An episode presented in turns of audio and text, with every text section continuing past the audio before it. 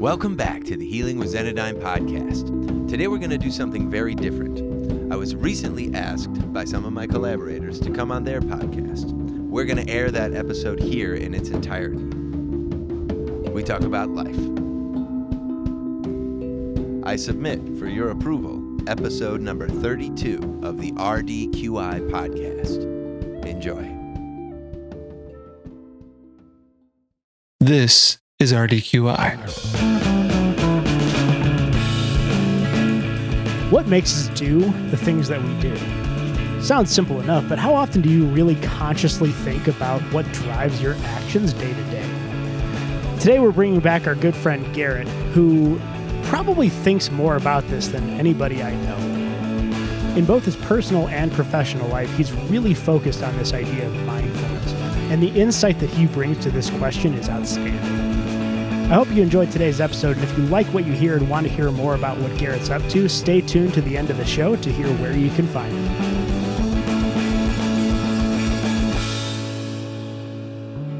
Ryan, how do you decide what to do? Yeah, okay. Um, well, obviously, if I'm not just reacting to something, um, because that would be probably a different reaction. You know, like if someone were to throw, a, I don't know, a knife at me, I probably wouldn't think about why I got out of the way. I'd just get out of the way. It probably would be even a subconscious behavior, honestly. But if it's like thinking about what I want to do and then deciding and acting upon that? I mean, I have a, you know, I have a moral and ethical code, a worldview, a way to see the world and how to treat other people. And most of my actions are towards other people. Um, even if I'm alone at the moment, it generally is for someone. You know, I might be preparing food for the next day. I might be alone at that time, but I'm preparing it in mind for some, for the people I'll be sharing it with. You know, and their considerations, their concerns, dietary restrictions, you name it. So, I, you know, not to sound too uh, gloss over that, but I think there's a, a code built into me of how to live life, and that's been learned I mean, I've I was taught that from my parents and so many people in my life growing up until this moment, and it's constantly changing. You know, this sounds very much like the way we ended our last podcast with our yeah. current uh, guest. Welcome back, Garrett. Yeah, thank you. Um, and you know, obviously, you'll have probably. I mean, you, you know, Ryan, what you said about having your actions motivated by by others. If I can kind of summarize that very quickly.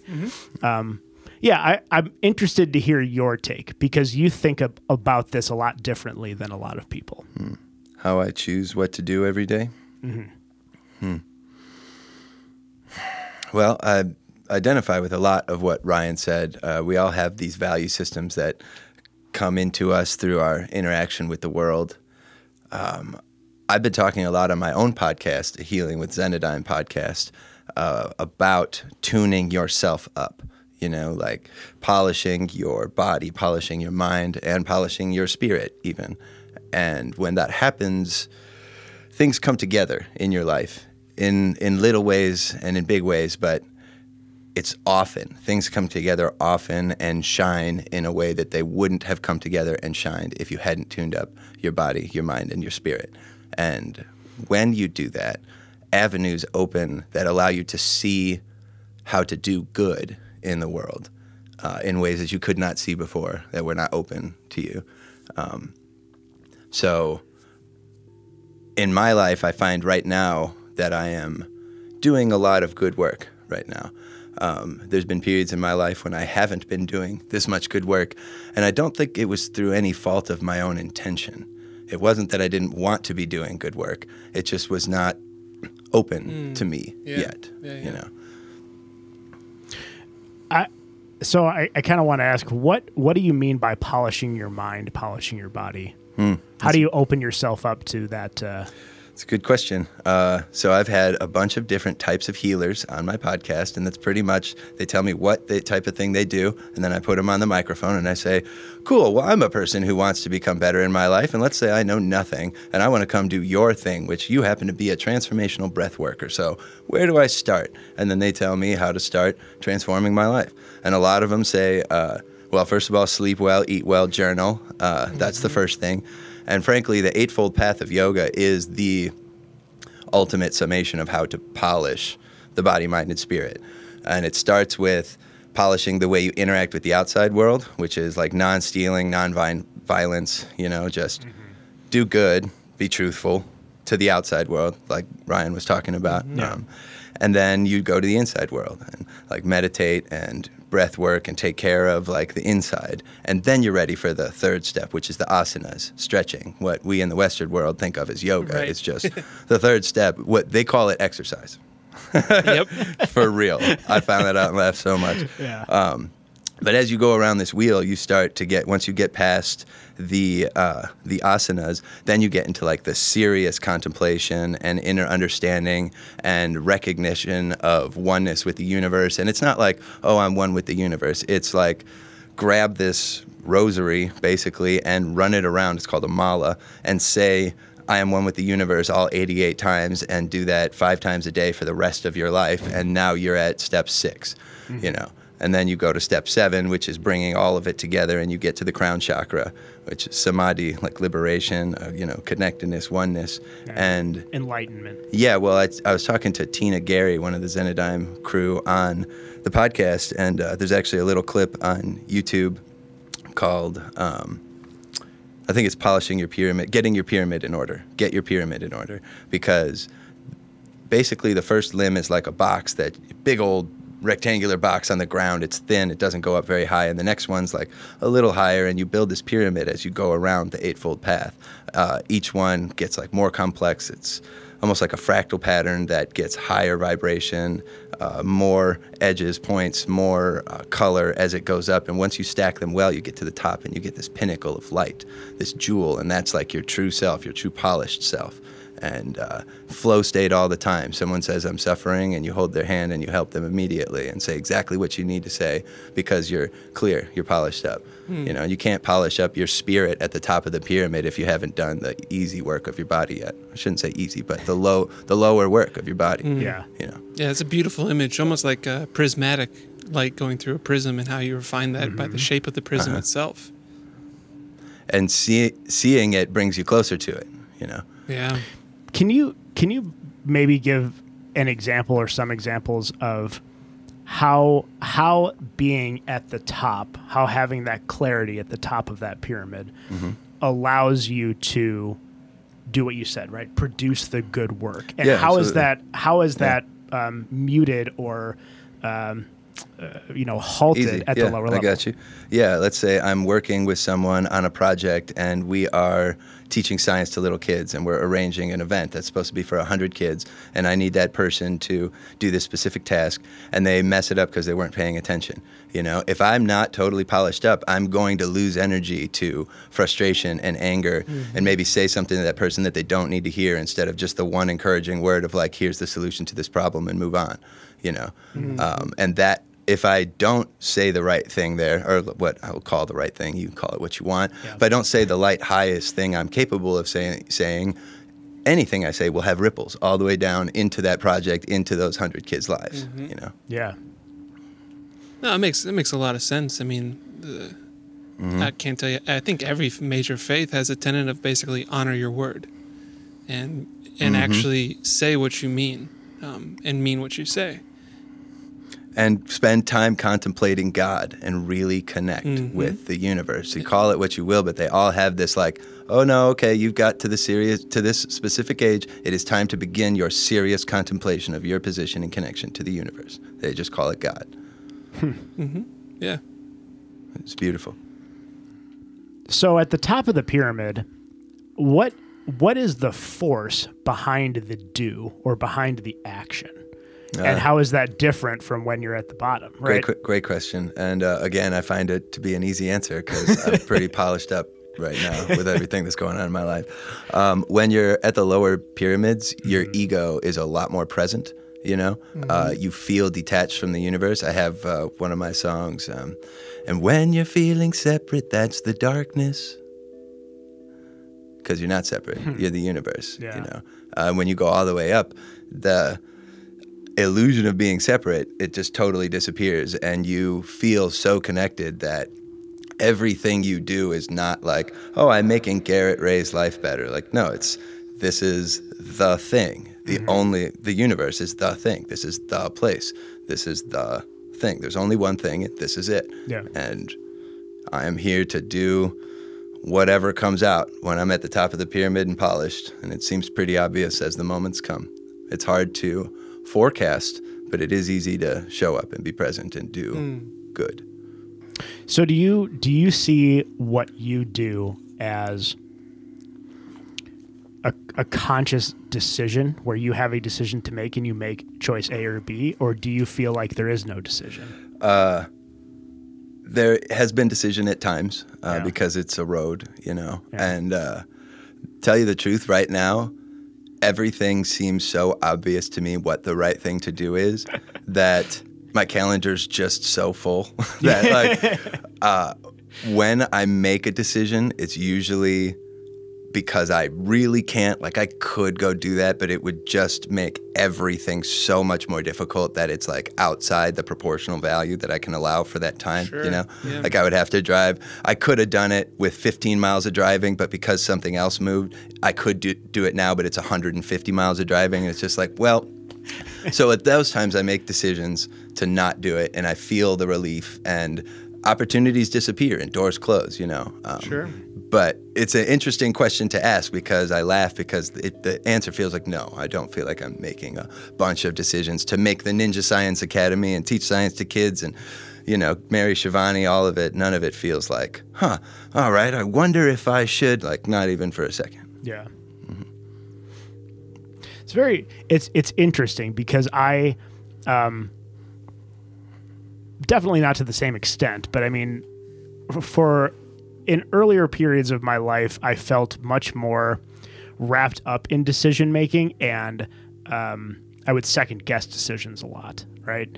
Um, whereas now I, I feel perhaps to a lesser expe- extent, but I, I feel exactly kind of intrinsically what you just said.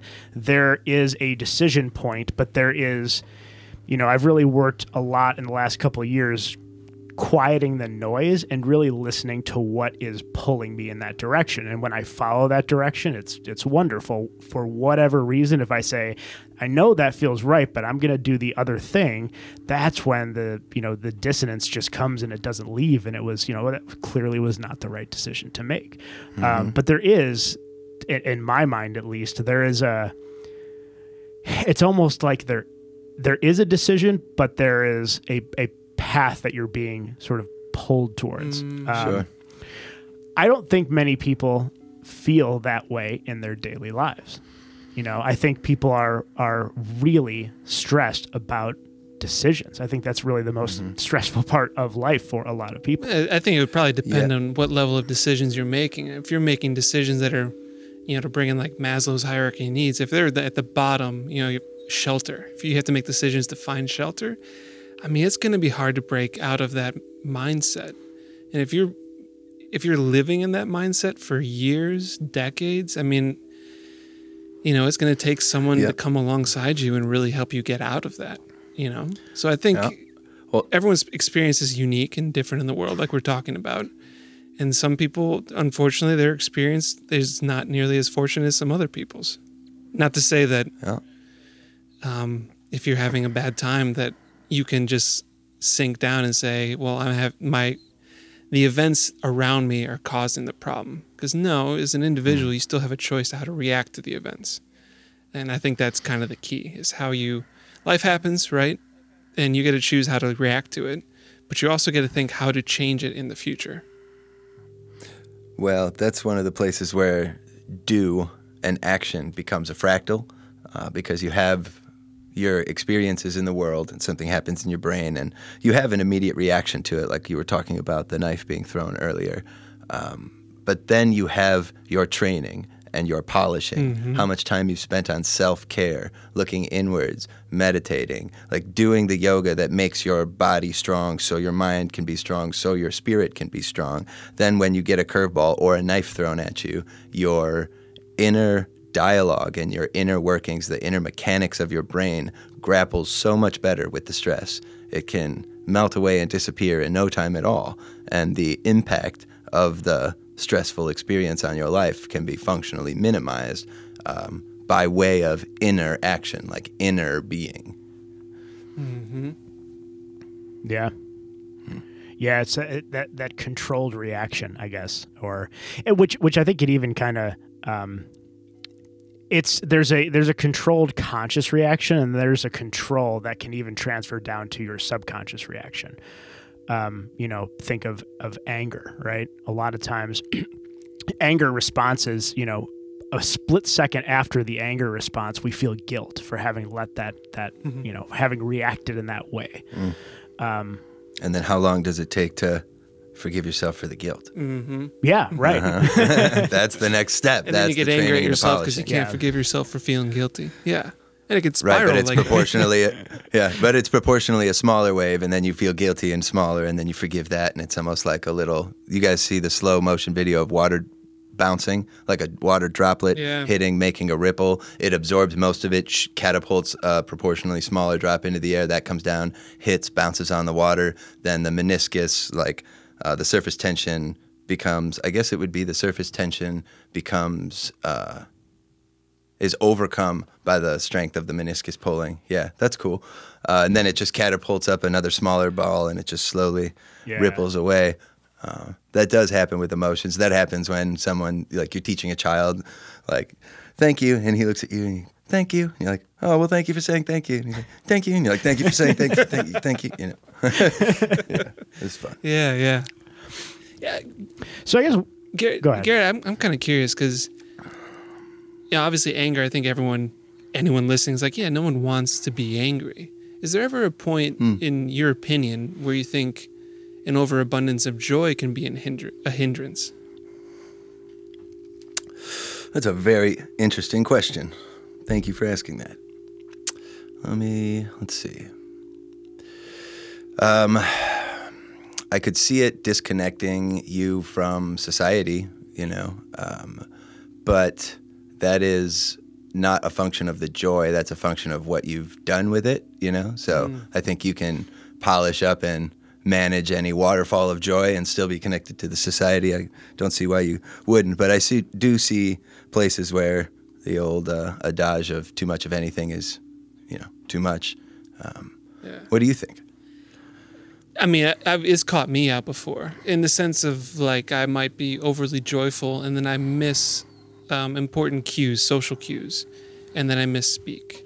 Um, you know, I could be having a great day, and I could, um, you know, like best day of my life situation. I just feel like I'm floating. Like I don't even walk. I just kind of, my body is just transported between places. That you know, that, that sense of that feeling, and I could, I could miss, uh, totally miss the fact that someone is in real hurt and actually needs help, and mm-hmm. then I might slip. I might carelessly let some words fall off my lips. And Oh, yes. that could really sink that person even further. And then oh, compound yes. that with the fact that I'm showing this exuberance joy and they're in the depths of despair. So I think I think it's possible, but I think you know, I yeah, it's I mean that's obviously hypothetical, you know, we're kind of talking in intangibles in that sense, but I think I Well, think so. it was a good hypothetical. It was a good hypothetical though because I found myself getting ready to say like, "Oh, and you are supposed to walk through the world and hold your joy carefully under your tongue for fear of offending some casual wanderer." Like, no way. Um, but someone who genuinely needs help and you're too busy skipping along, enjoying the sunshine. Uh, I still have a tough time vilifying you for that. Isn't uh, maybe it's a maybe it's a, a difference between joy experienced at the lower the bottom of the pyramid and joy experienced at the higher end of the pyramid. If you're joyful because you just you know won the lottery, well, that's a very selfish joy, right? That's not a joy for the universe. That's a joy for you and your ego. At the top, you can be joyful on a beautiful day, and I I feel like that joy put into the universe will always be a net positive. Hmm. Somebody might be having a terrible day next to you, but because you are experiencing joy not in a selfish way, because if you're experiencing a beautiful day at the top of your pyramid, you you almost would look at that person and your joy would cause you to identify with their pain and and to bring them in and say, "Hey, you know, what's what's how can I help you with my with my joy. It's almost it's a it's a selfless joy where you want to spread it to as many people as possible. That's beautiful. Yeah, or or Um, even I- willing to leave your joyful state to go grieve with someone. You know, to make that Right. choice. Yeah, Yeah. yes, Huh. absolutely. I have a couple good friends that I've seen do that very well. I uh, I want to test this idea in a different direction. Um, the first po- first healing with Zenodyne podcast was with Sahil Bhutani, Shivani's little brother, and he asked me so many good questions. And we got to one point of uh, being present. You know, uh, he's like, "What is what would it look like to be hundred percent present in the moment?" And I, I feel, really do feel like that would be akin to being hypnotized. If you are hundred percent present in any given moment, you should be like jaw dropped to the ground, brain scrambled with awe because of how amazing everything is. You know, um, you should not be able to communicate, understand my voice, like any of it. It should be akin to like the highest, you know, possible ecstasy experienced by the brain. And I think I want to test joy in the same way. I want to picture someone sitting and meditating and releasing uh, and experiencing the very highest experience of meditative ecstasy and oneness with the universe, true moksha, liberation. Like they are gone, you know, and they're sitting there meditating they're not going to be able to help this person who needs help, but they're still putting out these joyous vibrations into the world and setting an example and being an experience, you know. And really, this person who needs help is just another boop. It's just me. It's still me, guys. Don't worry. You know, it's uh, so like I don't think that you can have so much joy in the world, in yourself, and be skipping through the world. And really, I I think it's okay. I don't I don't think it's a problem. I think bring the joy, share the joy. If you miss the opportunity to help, do it next time. Yeah, I think that's. I, I, believe it's a metaphor, um, uh, or a story from some form of Buddhism, where you know Siddhartha is sitting under the um, the tree in a state of just pure unconscious bliss, and, and there's you know wanderers will come by, wrapped up in their own worldly sorrows, and just sit next to them, and it, he's radiating this, you know, this calmness or sereneness. I think I don't know if that's a, I, it's it's maybe a story that's been We can all, Pulled we can all do that. we can all do that. Um so maybe edit that part out. That was pretty terribly described. No, I like it. It's beautiful. We can all do that. Yeah, I mean, whether or not, yeah, that is true to the Buddhist scriptures and their faith, I, I don't know, Mm-hmm. but I think that's because that is an interesting sentiment that I'm. My understanding of Buddhism is incomplete entirely, but my sense is that Mm-hmm. there is there is a goal of actually kind of vacating those emotions um, and leaving them Oh, behind. absolutely.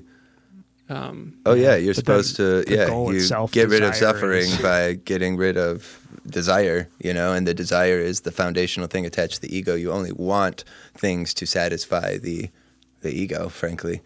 Um, so yeah, it is the the four wheel. I like the fourfold wheel. It's uh, to live is to suffer.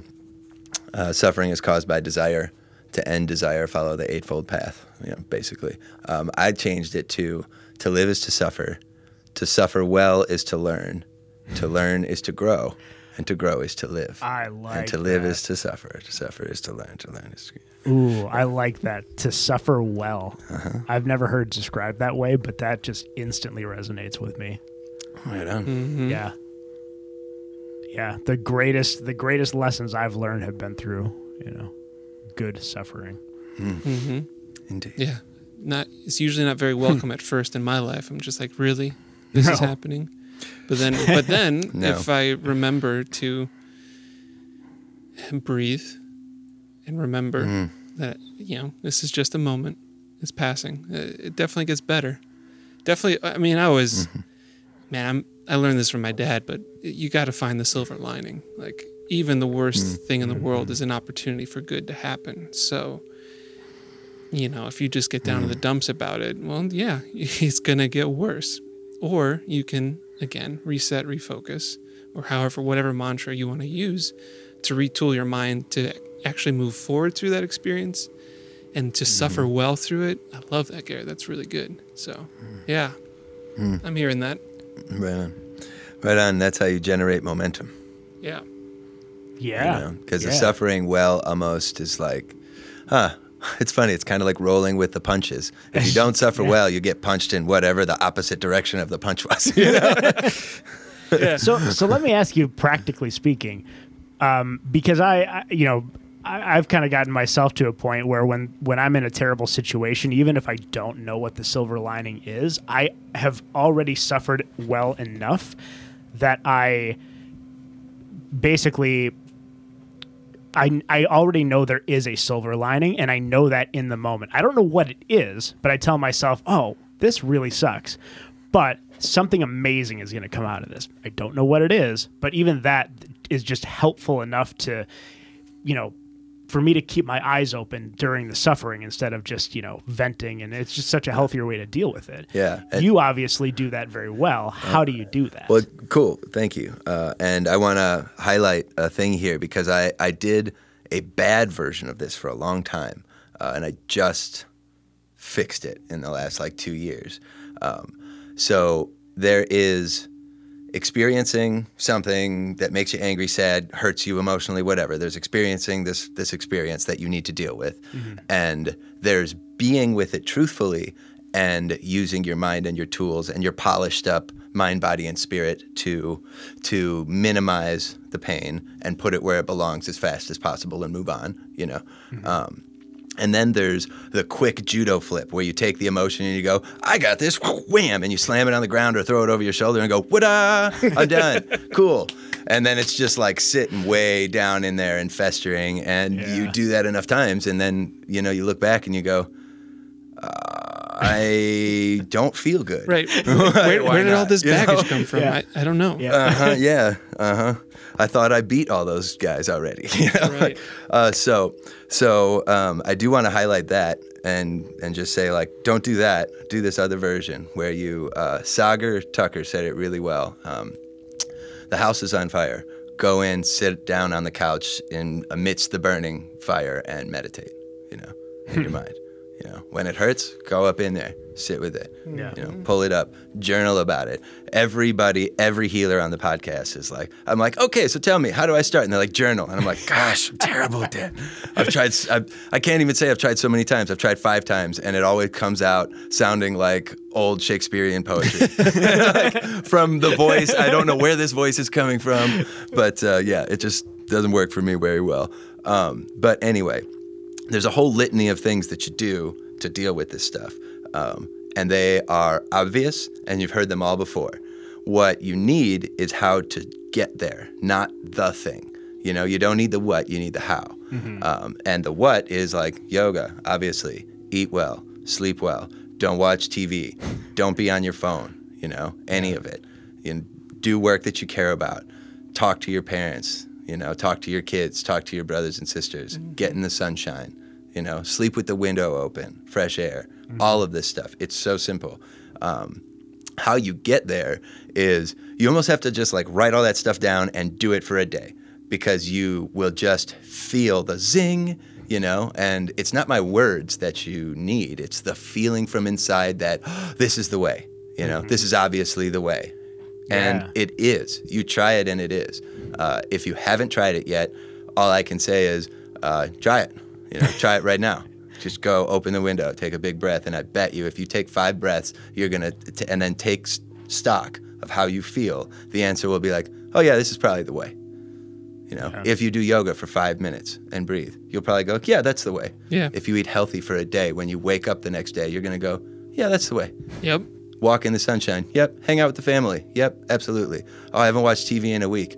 Yeah, I actually don't feel very anxious. Uh, I haven't watched anybody get shot in a week. It's great, you know. like right. yeah. it's just it's simple. Um, mm-hmm. So yeah, there's a there's a barrier between the uh, the healthy stuff and the way that everybody seems to be living right now, and a lot of it is advertising and profit margins. Oh, yeah. We've been sold this way of living. It doesn't happen naturally. Mm-hmm. It's been specifically cultured for us, and here it is. You know. Yeah. Mm-hmm. So waking up, waking up to that, and coming out of it has been so rewarding. But I don't even want to like highlight that or focus on it because it's not like a huge negative thing. It's just the way the world is. It's human nature with elements and time. You know. So uh, we're just going to have to take our conscious awareness of this thing and seeing the potential of what we can be and just dream a little bit and walk for a little while and we'll get there you know? We still have a bunch of the more animalistic elements of our human nature controlling the majority of the resources on the planet. Um, and i don't think that's going to last too much longer. So I think it's a, a, a mindset shift. If I if I think about my own experience um, with something like meditation, um, there have been periods in my life where I you know have tried for five, ten days in a row to sit down and meditate for five minutes, and I hate. You know, maybe I like it the first day or the second day, but then all of a sudden I just I, I don't I don't enjoy it. I don't you know I don't and and then even if I keep up with it, you know, three, four days, just that fourth day, fifth day, I'm like, oh, I'm done with this. Were you uh, two two questions? Uh, were you legitimately comfortable, or were you kind of like sitting cross-legged on the ground? like- Well, well, so here's here's the difference.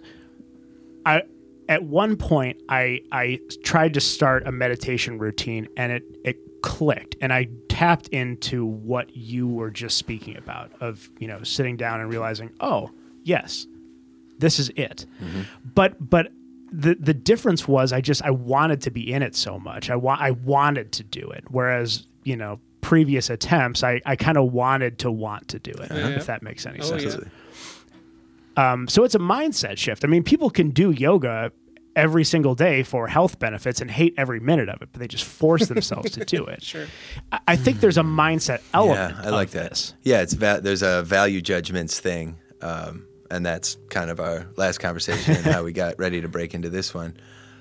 I, I take your point. Um, that's kind of Well, can I jump in, Garrett? yeah, yeah. kind of for going back to the suffering and suffering well. I mean, meditation for a lot of people, I would say, and it sounds like you're describing this, Dave, is is suffering.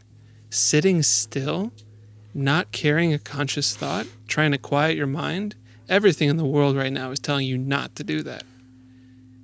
So, Yeah. if meditation is difficult, maybe it's time to meditate on why meditation is difficult. Hmm. Sure. I think, yeah, you bring up a good point. I mean, if, if I think about it, actually, Naval Ravikant has this meditation practice where he wakes up every day and he just sits down for an hour. Hmm. And that's all he does. No stimulation whatsoever. He just sits down for an hour and whatever. Eyes, can think- eyes closed inside his mind, or like just sits in a chair, eyes open, looking around the room. Um, sits in a chair but probably facing the wall or sits on the floor facing the wall and you can he can think he can he can do whatever he wants but he can't you know do anything he do whatever he wants in his mind Okay. and he's you know says you know within 15 20 minutes you kind of you kind of clear out the inbox and then you're just left with space I like it.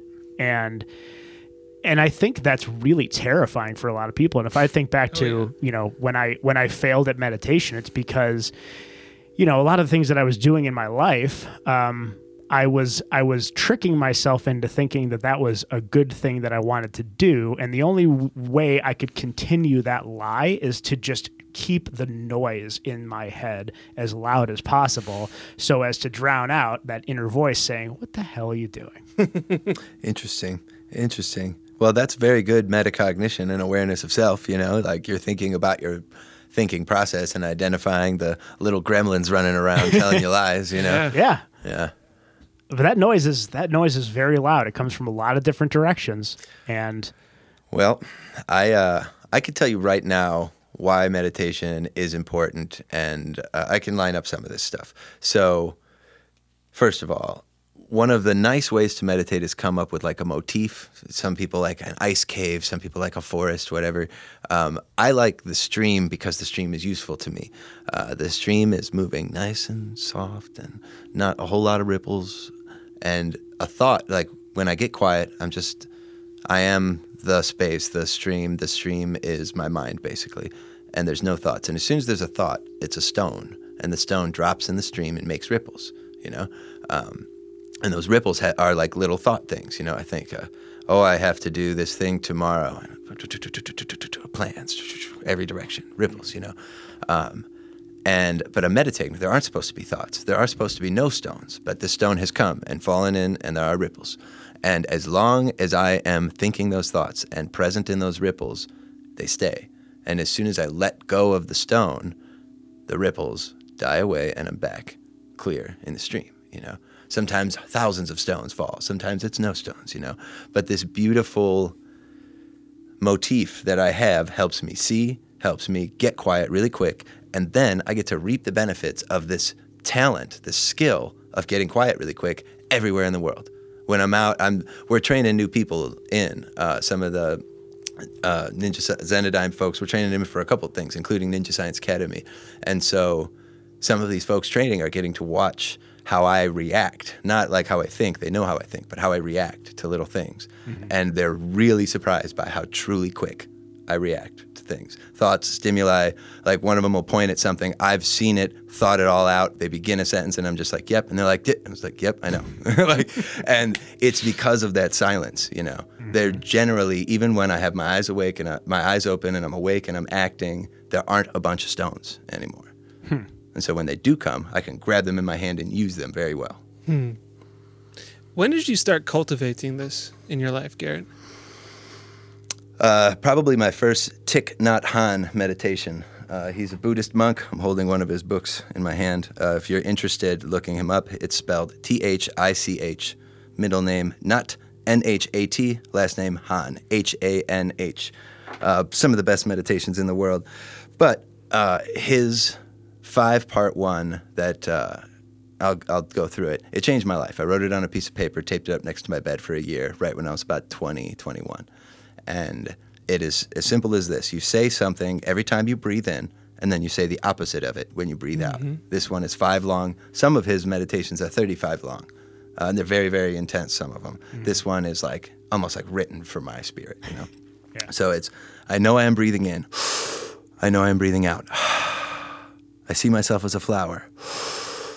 I feel fresh. I see myself as a mountain. I feel strong. I see myself as still water. I reflect things as they are. I see myself as space. I feel free. And you repeat each one as many times as you need to before you move on. You repeat it until you feel the click and the relaxing and the acknowledgement of, yes, I feel like a flower. I am f- fresh, you know. Um, and if it takes between five and five and 30 minutes, depending on how scattered you are. And I did that every day for a year. And I mean, it's probably a little dramatic to be like, and the modern me was born, you know, but like it, that, that was a time of lots of hot yoga, lots of introspection. Um, I picked up the guitar, uh, I think a year before that. Um, so this was actually 22, 23, because I picked up the guitar a year before that. Um, so it all just, my whole life just kind of came together right around this time, um, in no small part due to the meditation. Yeah, I think that's about the time, if I remember correctly, that you and I were reacquainted. Because we knew each other growing up, but just tangentially. I mean, I didn't really know you very well. But at that phase, mm-hmm. I was mm-hmm. back in Chicago and we started running in circles again. And now, oh yes, look at us. Absolutely. We're on a podcast talking about how we've trans- how our lives have been transformed. Uh, yeah, and the Royal Funk Machine has been reborn. yeah. yep. Love it. Uh, That's mm. reincarnation if I ever saw it. Mm-hmm. So, Garrett, where can people find out more about what you're doing? Oh, uh, well, they can find us at zenadigm.com. Uh, Zenit, well, Z E N A D I G M.com. Zenadigm, like paradigm, but with Zen. And you can find us on YouTube. Uh, we got our podcast up there, a bunch of good videos. Um, the meditation that we talk about on the podcast, I turned that into a medicine song. There's a video of that on the Zenadigm YouTube channel, so check that out. So, so Garrett, what what was the motivation, or what was the drive, or what was the impulse to really delve into yoga and meditation, mm. and to and to take that those those you know eight verses and write them on your wall? Well, I had that feeling. I had that moment that we were talking about before that you get when you really do the thing. I had the aha, oh my gosh, this is it moment. Look mm. at hmm. this feeling I have from just repeating, I am a, uh, I see myself as a flower. I feel fresh. What I was brought to was a time when I was hanging out with a bunch of folks uh, like Curtin and Brad uh, in Brad's garage, and it started pouring rain in the summer. And everybody went into the garage. We were outside. Everybody went into the garage, and I was standing there, and I was like, "This is not the place to be." There's, and I walked outside, and it was a torrent, and it was warm, warm as could be, the the rain. Mm-hmm. And I walked back, looked up, opened my eyes, or closed my eyes, opened my arms, and just let it hit me. This warm rain that felt like someone was pouring a bucket on every part of my body. And it's one of my nicest memories. And I start this meditation. I see myself as a flower. I feel fresh. I see myself as a flower. I feel fresh. And after like a minute of it, it was just like, oh, I'm a flower in the rain. And then there was that rain again. And any stress washed away, any, you know what it feels like, that, that feeling, the it feeling that you look for. I had it. And I was like, yes, this is what I want. And I actually wrote a bunch of different notes uh, on different days. And um, I didn't just have notes all over the ceiling, but for a while I would write something that meant something and uh, tape it on the ceiling. So when I opened my eyes in the morning, it would be the first thing I saw. And it was just a reminder to get up and go get it, you know? Yeah. I think at one point it was like, uh, your brothers and sisters need you. Just, okay, I'll get out of bed, you know? That and um, so there's the motivation, which is the drive, and then there's the blocks, the things that are keeping you from it. And you only get to do a thing if your drive is stronger than the blocks. You know, it's. I don't mean to reduce it to such elementary mathematics, but I think it might be as simple as that. Yeah. There are things in your way, and you have a certain amount of momentum. And when you have enough momentum to get over the thing or wisdom to go around it, that's when you get to do the action. You know. So, what I think I'd like to ask anybody is can you see what's in your way? And can you see how to get around